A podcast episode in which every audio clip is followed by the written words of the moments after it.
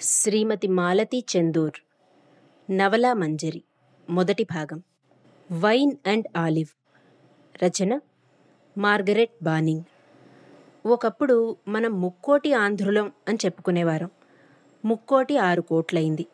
ప్రస్తుతం ఆంధ్ర రాష్ట్ర జనాభా పది కోట్లకి మించిపోతున్నదని అంచనా. స్వాతంత్రానికి ముందు మన దేశ జనాభా ముప్పై మూడు కోట్లు. ఈనాడు ఈ సంఖ్య వంద దాటిందని ఈ దశాబ్దం ముగిసేసరికి భారతదేశ జనాభా నూరు కోట్లకు మించి చైనా అంతమంది మన దేశంలో ఉండే అవకాశం ఉందని పరిశీలకులు అంటున్నారు మన దేశ జనాభా నడవడం లేదు పరుగులు తీసి హైజంప్ చేస్తున్న విధంగా గబగబా పెరిగిపోతోంది.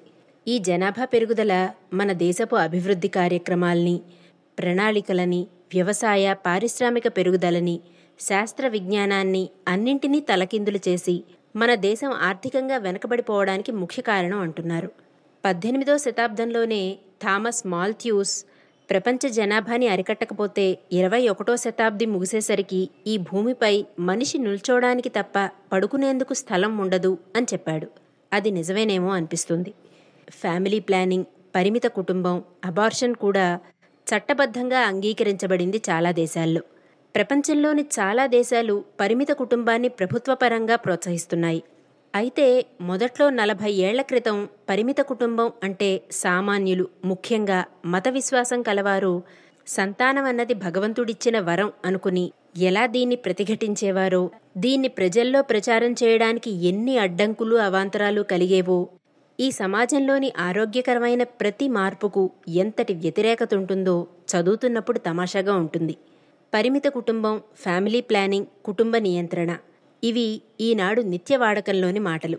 కానీ యాభై ఏళ్ళ క్రితం అభ్యుదయ భావాలు కల అమెరికాలో ఈ మాటల్ని ఎంత అప్రతిష్టగా పరిగణించారో చిత్రించే నవలను పరిచయం చేస్తున్నాను. కుటుంబ నియంత్రణ ఈనాడు ఉద్యమం కాదు జీవితంలో ఒక భాగం. అయితే ఇప్పటికీ అది పాపమని పిల్లలు కలగటం వారి సంఖ్యని పరిమితం చేసుకోవడం వ్యక్తిగత విషయమని వాదించేవారు లేకపోలేదు. పరిమిత కుటుంబం వ్యక్తిగతం కాదు సంఘపరం దేశపరం. ప్రతివారు కుటుంబ పరిమితి పాటించినప్పుడు ఆ దేశం సుభిక్షంగా ఉంటుంది అన్నది స్కాండినేవియన్ దేశాలు మనకి నిరూపించి చూపాయి. జర్మనీ స్వీడన్ దేశాల్లో జనాభా సమస్య లేదు. తద్వారా ఆ దేశాలు సంపదతో తులుతోగుతూ ఉన్నాయి. వారి ఆర్థిక పరిస్థితి పటిష్టంగా ఉంది. శిశుమరణాలు అంటువ్యాధులు వరదలు వంటి వాటిని కొంతదాకా అరికట్టి ప్రజారోగ్యం పట్ల శ్రద్ధ వహించడం వల్ల మానవుని ఆయు ప్రమాణం గణనీయంగా పెరిగింది. మరణాల సంఖ్య క్రమేపీ తగ్గి జనాభా సంఖ్య పెరుగుతూ ఉంది. జనాభా పెరుగుదలని అరికట్టాలి అంటే జనాలని పరిమితం చేయాలి. ఇది ఎలా చేయాలి? పరిమిత కుటుంబం అమలుపరచడం అన్నది ఎంతటి జటిల సమస్యో చెప్పే నవలిది. ఇది ఈనాటి వారికి గొప్పగా తోచకపోవచ్చు. ఒక ఆదర్శం కోసం ఒక సిద్ధాంతం కొరకు పోరాడుతున్నప్పుడు అది సమర్థనీయమైంది అయినా కూడా ఇంట్లో వారి నుంచి చుట్టూ వారి నుంచి హాయిగా సాఫీగా జరిగే కుటుంబంలో ఎంత అలజడి కలుగుతుందో తెలిపే నవలిది. బోడిగుండుకి మోకాలికి ముడేయడం ఎంత సాధ్యమో ఒక సిద్ధాంతానికి భర్త చేస్తున్న వర్తకానికి ముడేయడం అంత హాస్యాస్పదంగానూ ఉంటుంది. అయితే ఆ సామాన్య స్త్రీ పరిస్థితుల ఒత్తిడికి తలవంచదు. సంఘానికి భావితరాలకి ఏది మంచిదో అది నిర్భయంగా చెప్పి దాన్ని ప్రచారం చేయడం మొదలుపెడుతుంది. ఆ ప్రచార ఫలితాలు ఎలా ఉంటాయి అన్నదే the wine and the olive అన్న నవల. The wine and the olive అన్న వాక్యం బైబిల్లోనిది. వైన్ అంటే తీగకు కాసేదే కాయ స్త్రీ తీగ వంటిది. ఆ తీగకి కాసే ఫలితమే ఆలివ్ అనగా సంతానం అన్న అర్థంతో రాయబడింది నవల. బైబిల్లోని నూట ఇరవై ఏడవ కీర్తనలో ఉదహరింపబడిన దాన్ని ఈ నవలకి టైటిల్గా వాడింది రచయిత్రి. అమెరికాలోని బయర్డ్ కంపెనీ బేబీ ఫుడ్స్ అమ్మకాల్లో తిరుగులేనిదిగా ప్రసిద్ధి పొందింది. అమెరికన్ మార్కెట్లో ఈ బయర్డ్ బేబీ ఫుడ్కి గల ప్రతిష్ట గౌరవం కల్తీలేని పుష్టికరమైన పసిపిల్లల ఆహారం అన్న నమ్మకం మరే కంపెనీకి లేదు. ముప్పై ఏళ్ళుగా ఆ కంపెనీ బేబీ ఫుడ్స్ అమ్మకాల్లో ప్రథమ స్థానంలో ఉంది. అది సుస్థిరమైన స్థానం. తమ కంపెనీ దరిదాపులకి మరి ఏ బేబీ ఫుడ్ తయారు చేసేవారు రాలేరు అన్న భరోసాలో ఉంది. అటువంటి సమయంలో ఆ కంపెనీ అమ్మకాలు గత మూడు మాసాలుగా తగ్గుతూ వస్తున్నాయన్న రిపోర్ట్లు అందుతున్నాయి. బేబీ ఫుడ్ అమ్మకాలు కంటికి కనిపించేంత స్పష్టంగా పడిపోకపోయినా చిన్న చిన్న షాపుల్లో పెద్ద మొత్తంలో ఆర్డర్ చేసే కంపెనీల్లో పూర్వమంత కాక కాస్త తగ్గించి కొనుగోలు చేస్తున్నారని ఈ పద్ధతి ఇలాగే సాగిపోతే ఆ సంవత్సరం ప్రతిసారిలాగా షేర్ హోల్డర్స్కి లాభాలు పంచిపెట్టే అవకాశం తగ్గిపోగలదని ఆ కంపెనీ డైరెక్టర్లు ఎవరికి వారు లోపల భయపడుతున్నారు. ఆ రోజు కంపెనీ డైరెక్టర్లందరూ సమావేశం అయ్యే బోర్డు మీటింగ్. పన్నెండు మంది బోర్డు మెంబర్స్లో ఐదారుగురు కంపెనీ సేల్స్ ఎందుకు పడిపోతున్నాయన్న విషయం లోతుకెళ్ళి పరిశీలించమని చైర్మన్ అంగీస్ బయర్డ్కి నిర్మోహమాటంగా చెప్పాలని కత్తులు కటార్లు వంటి సాక్ష్యాధారాలతో వచ్చారు. మిగతా వారు ఇది తాత్కాలికమని రాబోయే సీజన్లో బాగా అమ్మకం అయ్యే అవకాశం ఉందని సర్ది చెప్దామని తయారై వచ్చారు. అంగీస్ బయర్డ్ తండ్రి ముప్పై ఏళ్ళ క్రితం బేబీ ఫుడ్ కంపెనీ ప్రారంభించి దాన్ని బాగా అభివృద్ధిపరిచి కొడుకు చేతికి అప్పగించి కన్నుమూశాడు. అంగీస్ తండ్రికి మించిన కొడుకు అని వ్యాపార దక్షతలో కంపెనీ అభివృద్ధిలో బేబీ ఫుడ్ తయారీలో పేరు పొందాడు. మధ్య వయస్కుడు అందగాడు చదువుకున్నవాడు సంపన్నుడు. అతనికి నలుగురు పిల్లలు. భార్య క్లేరీ అందంగా ఉంటుంది. ప్రజాహిత కార్యక్రమాల్లో పాల్గొంటూ ఉంటుంది. వీరిది ప్రేమ వివాహం ఆదర్శ దాంపత్యం. రెండు వైపు కుటుంబాలు సంపదతో చదువుతో సంస్కారంతో అందంతో కలబోసుకుని ఉండడం చేత వీరిది ఆదర్శ కుటుంబం అని అందరూ పొగుడుతుంటారు. నిజంగానే భార్యాభర్తలిద్దరికీ ఒకరిపై మరొకరికి మక్కువ అభిమానం నమ్మకం ఉన్నాయి. అయితే ఈ మధ్య క్లేరీ పరిమిత కుటుంబం. ముఖ్యంగా అమెరికాలోని బీద కుటుంబాల వారు కుటుంబాన్ని పరిమితం చేసుకోకపోతే వచ్చే చిక్కుల గురించి క్లబ్బుల్లో స్త్రీల సభల్లో బహిరంగంగా చర్చించి ఉపన్యాసాలిస్తోంది అంతేకాదు. ఆమెని ఫ్యామిలీ ప్లానింగ్ కమిటీకి చైర్పర్సన్గా చేశారు. ప్లాన్డ్ ఫ్యామిలీకి చైర్పర్సన్గా క్లేరీ చాలా పట్టుదలగా వ్యవహరిస్తోంది. భార్య చేస్తున్న సాంఘిక కార్యకలాపాలని అంగీస్ ఏనాడూ అడ్డుపెట్టలేదు. అయితే ఆ రోజు పేపర్లో క్లేరీ ఫోటో మొదటి పేజీలో చాలా పెద్ద సైజులో ఫ్యామిలీ ప్లానింగ్ ప్రతి కుటుంబం పాటించాలని ఆమె మాట్లాడిన విషయం తాటికాయంత అక్షరాలతో అచ్చవటంతో కొంపలంటుకుంటాయి. బేబీ ఫుడ్స్ అమ్మే కంపెనీ అధ్యక్షుని భార్య పిల్లల్ని పరిమితం చేసుకోమంటున్నది. ఒకవైపు పుట్టే ప్రతి శిశువుకి మా కంపెనీ బేబీ ఫుడ్ పెట్టండి అంటూ మరోవైపు అధ్యక్షుని భార్య పిల్లలు కలగకుండా జాగ్రత్త పడమంటోంది. ఇది కంపెనీకి దెబ్బ కాదా? వ్యతిరేక ప్రచారం కాదా? అన్న ప్రశ్న తలెత్తుతుంది. క్లేరీ ఉపన్యాసాల వల్ల ఆమె చేస్తున్న ఫ్యామిలీ ప్లానింగ్ ప్రచారం వల్ల బేబీ ఫుడ్ సేల్స్ పడిపోయాయి. ముందు అంగీస్ తన భార్యని అదుపులో పెట్టుకుని ఆమెను తన ఉద్యమంలోంచి తప్పించి ఇంటి పట్టున ఉండమని కట్టుదిట్టం చేయాలని బోర్డు డైరెక్టర్లలోని వయసు మళ్ళిన ఒక డైరెక్టర్ అన్యాపదేశంగా సలహా ఇస్తాడు. అంగీస్కి ఆ డైరెక్టర్ వాదనలో నిజం ఉందనిపిస్తుంది. తన భార్య తన వర్తకానికి వ్యతిరేకంగా ప్రచారం చేస్తోందా? పరిమిత కుటుంబం అనేటప్పటికీ అది ఇండైరెక్ట్గా భార్యాభర్తల మధ్య శారీరక సంబంధాల్ని గూర్చి కల్పించుకోవడం అవుతుంది. అందులోనూ స్త్రీ గౌరవనీయమైన ఒక గృహిణి. భార్యాభర్తలు ఎంతమంది పిల్లల్ని కనాలి? పిల్లలు కలగకుండా ఎటువంటి జాగ్రత్తలు తీసుకోవాలి? వంటి సున్నితమైన అతి వ్యక్తిగతమైన విషయాల జోలికి పోవడమా? భార్యతో శృంగారం నడపటంలో పురుషునికి కొంత పరిమితి కావాలంటమా? ఇది ఎవరు భరిస్తారు? ఎందుకు వింటారు? అంగీస్కి భార్యపైన ఎప్పుడూ రానంత కోపం వస్తుంది. ఆమె ఇటువంటి అమర్యాదకరమైన విషయాల వైపు వెళ్ళడం భరించలేకపోతాడు. భార్యని పల్లెత్తు మాట అనని ఆఖరికి ఆమెపై విసుక్కోవడం కూడా ఎరగని అతను ఆ రాత్రి క్లేరీని ఈ ఫ్యామిలీ ప్లానింగ్ గొడవ వదిలేయమంటాడు. తనకి సంబంధించని వాటి వైపుకు వెళ్ళొద్దంటాడు. పరిమిత కుటుంబం అన్నది మతంతో ముడిపడి ఉంది. వ్యక్తిగతంగా భార్యాభర్తల మధ్య గల సున్నిత విషయం. ఇది బాహాటంగా చర్చించడం భావ్యం కాదు అని భార్యని ఈ ఫ్యామిలీ ప్లానింగ్ వివాదంలో ఇరుక్కోవద్దని అంటాడు. అంతదాకా భర్త మాటకి ఎదురు చెప్పక అతని ఇష్టానికి వ్యతిరేకంగా నడుచుకోని క్లేరీ అంగీస్ ఇలా ఆంక్షలు పెట్టేటప్పటికి భరించలేకపోతుంది. తాము ధనవంతులు. వడ్డించిన విస్తరిలాంటి జీవితం తమది. అంత మాత్రం చేత దేశదేశాల్ని పట్టి పీడిస్తున్న ఈ జనాభా సమస్యతో తమకు సంబంధం లేదు అనుకోవడం సబబా. జనాభా పెరుగుదల స్త్రీలని ఎక్కువగా బాధిస్తున్న సమస్య. ఇది స్త్రీల సమస్య. తాను స్త్రీ. తన మీద భరోసాతో ఈ రంగంలోకి దూకిన కార్యకర్తలని నిస్సహాయంగా వదలను వదల్లేను. తమ కంపెనీ అమ్మకాలు తన వల్ల పడిపోతూ ఉంటే విడాకులిచ్చి భర్తకి దూరంగా వెళ్ళిపోయేందుకు సిద్ధంగా ఉంది తప్ప తను నమ్మిన సిద్ధాంతాన్ని వదులుకోను అని ఖచ్చితంగా చెప్పేస్తుంది క్లేరీ. భార్య నుంచి ఇటువంటి ప్రతిఘటనని ఎదురుచూడని అంగీస్ భార్య పట్ల కోపం భార్యని అదుపులో ఉంచుకోలేని అసమర్థుడని తోటి డైరెక్టర్ ముఖ్యంగా వయసు మళ్ళిన గిన్ హేళనగా చూస్తాడేమోనని భయం. తమ వర్తకం దెబ్బతిన్నా లెక్కలేదు. ఈ రోజు కాకపోతే రేపైనా అమ్మకాలు పుంజుకుంటాయని నమ్మకం. కానీ భార్య తన మాట వినదు. తన అభిప్రాయాలకు విలువివ్వదు అని చెప్పవలసి రావడం అతనిలోని పురుషాహంకారాన్ని మేల్కొల్పడంతో మగవాణ్ణన్న గర్వం తలెత్తుతుంది. భార్యాభర్తల మధ్య మాటలు బందవుతాయి. నందనవనంగా ఉన్న ఆ ఇల్లు నిశ్శబ్ద నీరవంతో సమాధిలాగా మారుతుంది.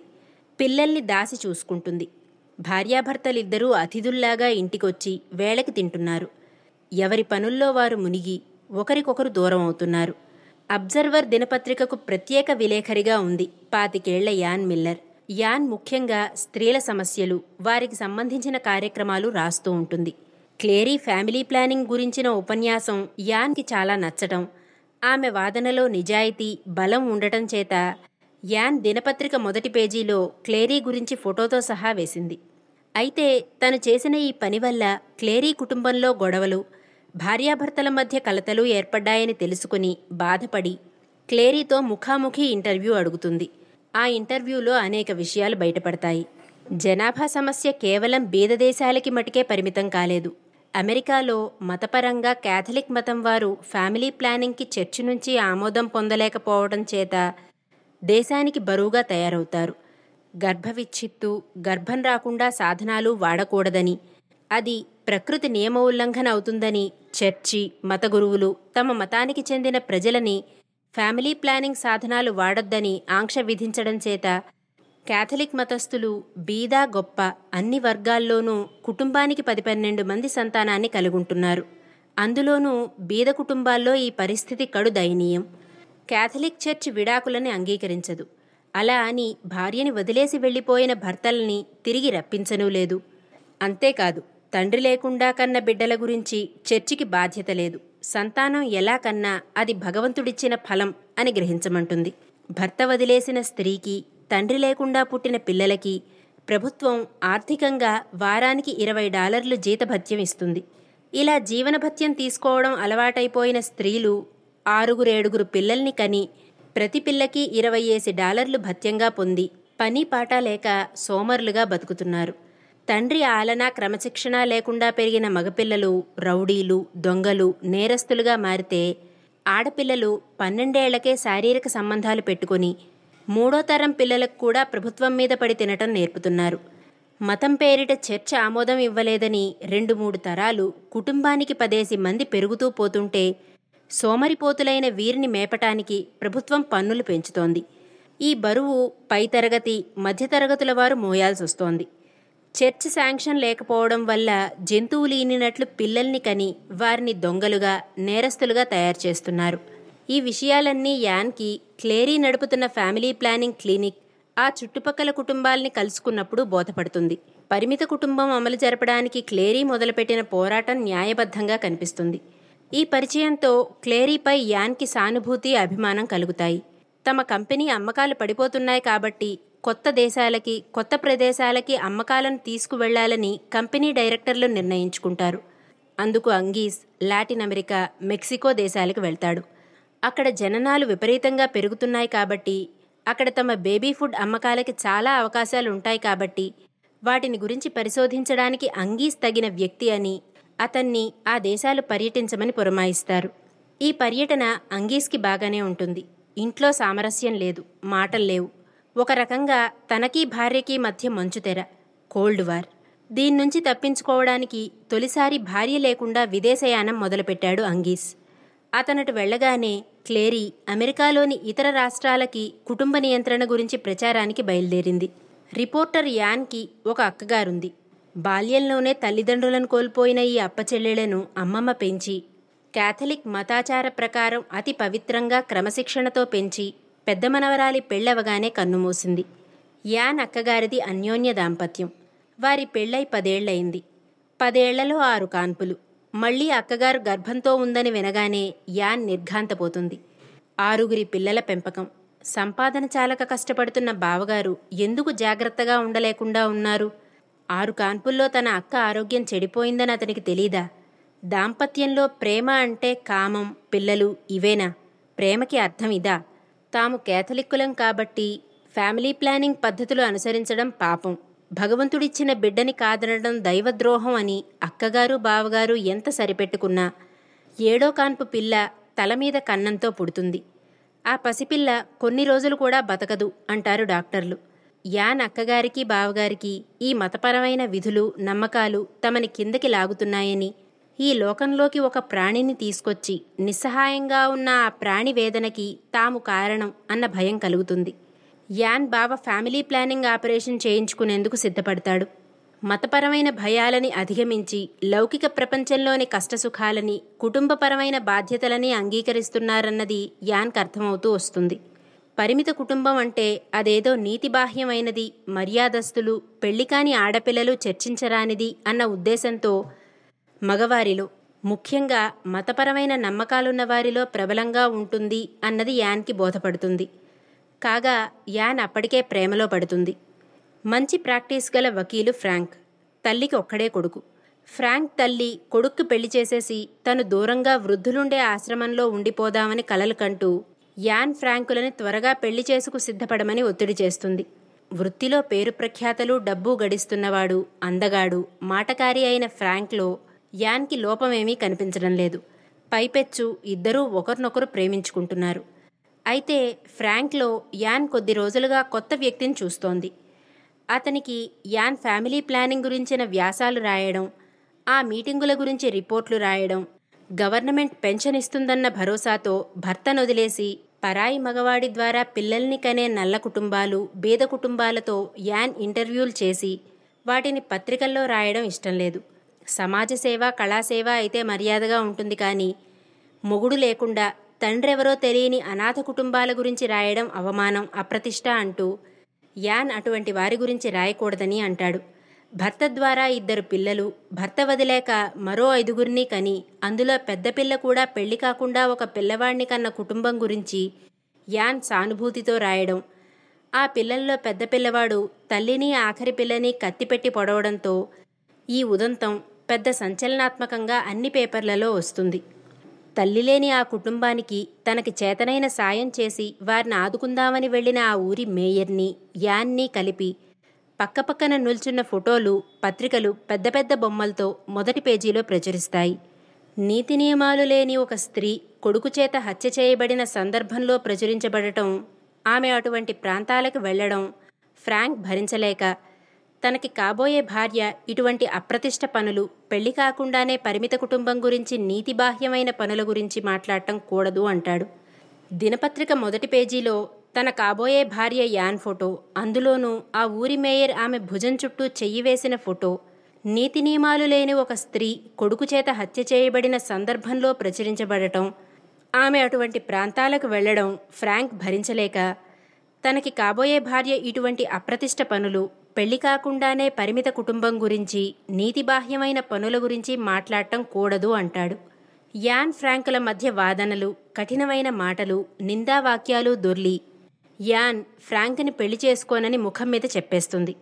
తమ వంటి ఉన్నత వర్గాలు ఏమీ లేని నిస్సహాయుల పట్ల సానుభూతి చూపడానికి బదులు వారిని అసహ్యించుకుంటూ దూరంగా ఉంచడం క్రీస్తు మతస్థుడు చేయవలసిన పని కాదు అనుకుంటుంది.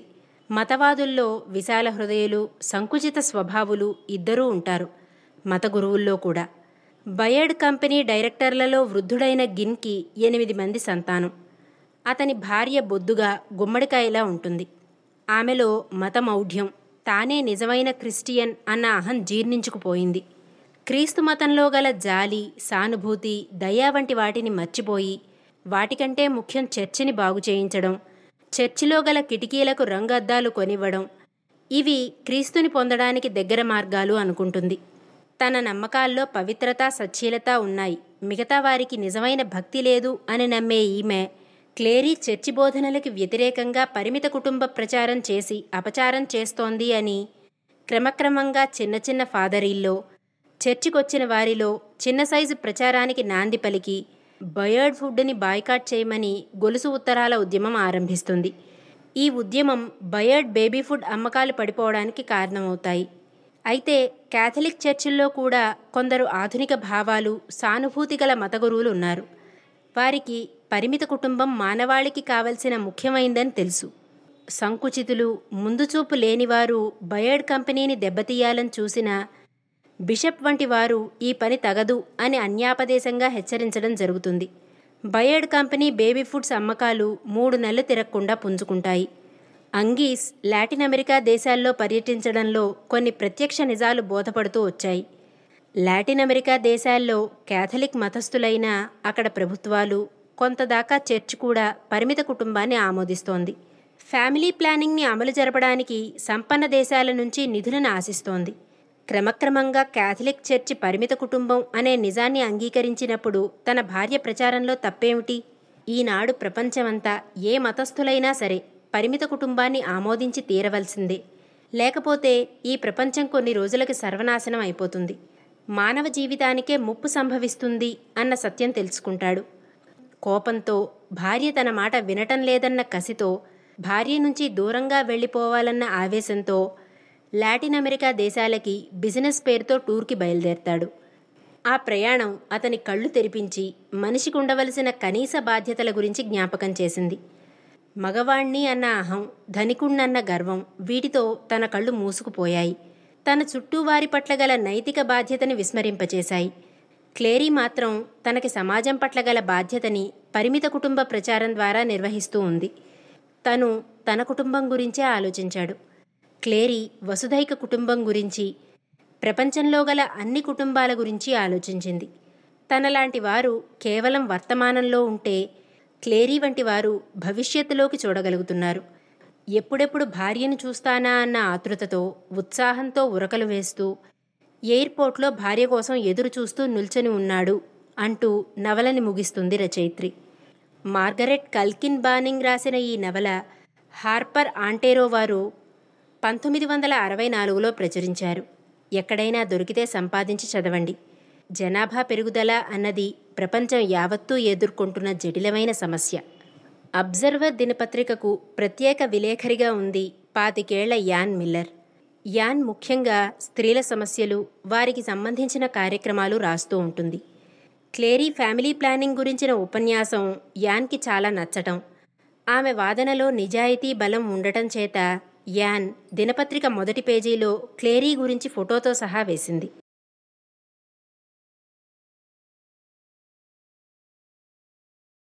ఈ శీర్షికలోని అన్ని భాగాలను వినడానికి దాసు భాషితం యాప్ను ఇప్పుడే డౌన్లోడ్ చేసుకోండి. లింకు డిస్క్రిప్షన్లో ఉంది. ప్రపంచవ్యాప్తంగా తెలుగువారు ఇష్టపడే అతిపెద్ద తెలుగు శ్రవణ పుస్తకాల యాప్ దాసు భాషితం. ఎంతో ఉచిత కాంటెంట్తో పాటు సాహిత్యం సైన్స్ అద్వైతం ద్వారా వ్యక్తిగత వృత్తిపర ఆధ్యాత్మిక ఎదుగుదలకు సోపానం కావడం దాసు భాషితం ప్రత్యేకత మరిన్ని మంచి శ్రవణ పుస్తకాల కోసం దాసుభాషితం యాప్ను గూగుల్ ప్లేస్టోర్ యాపిల్ యాప్ స్టోర్ల నుండి నేడే డౌన్లోడ్ చేసుకోండి दासुभाषितम्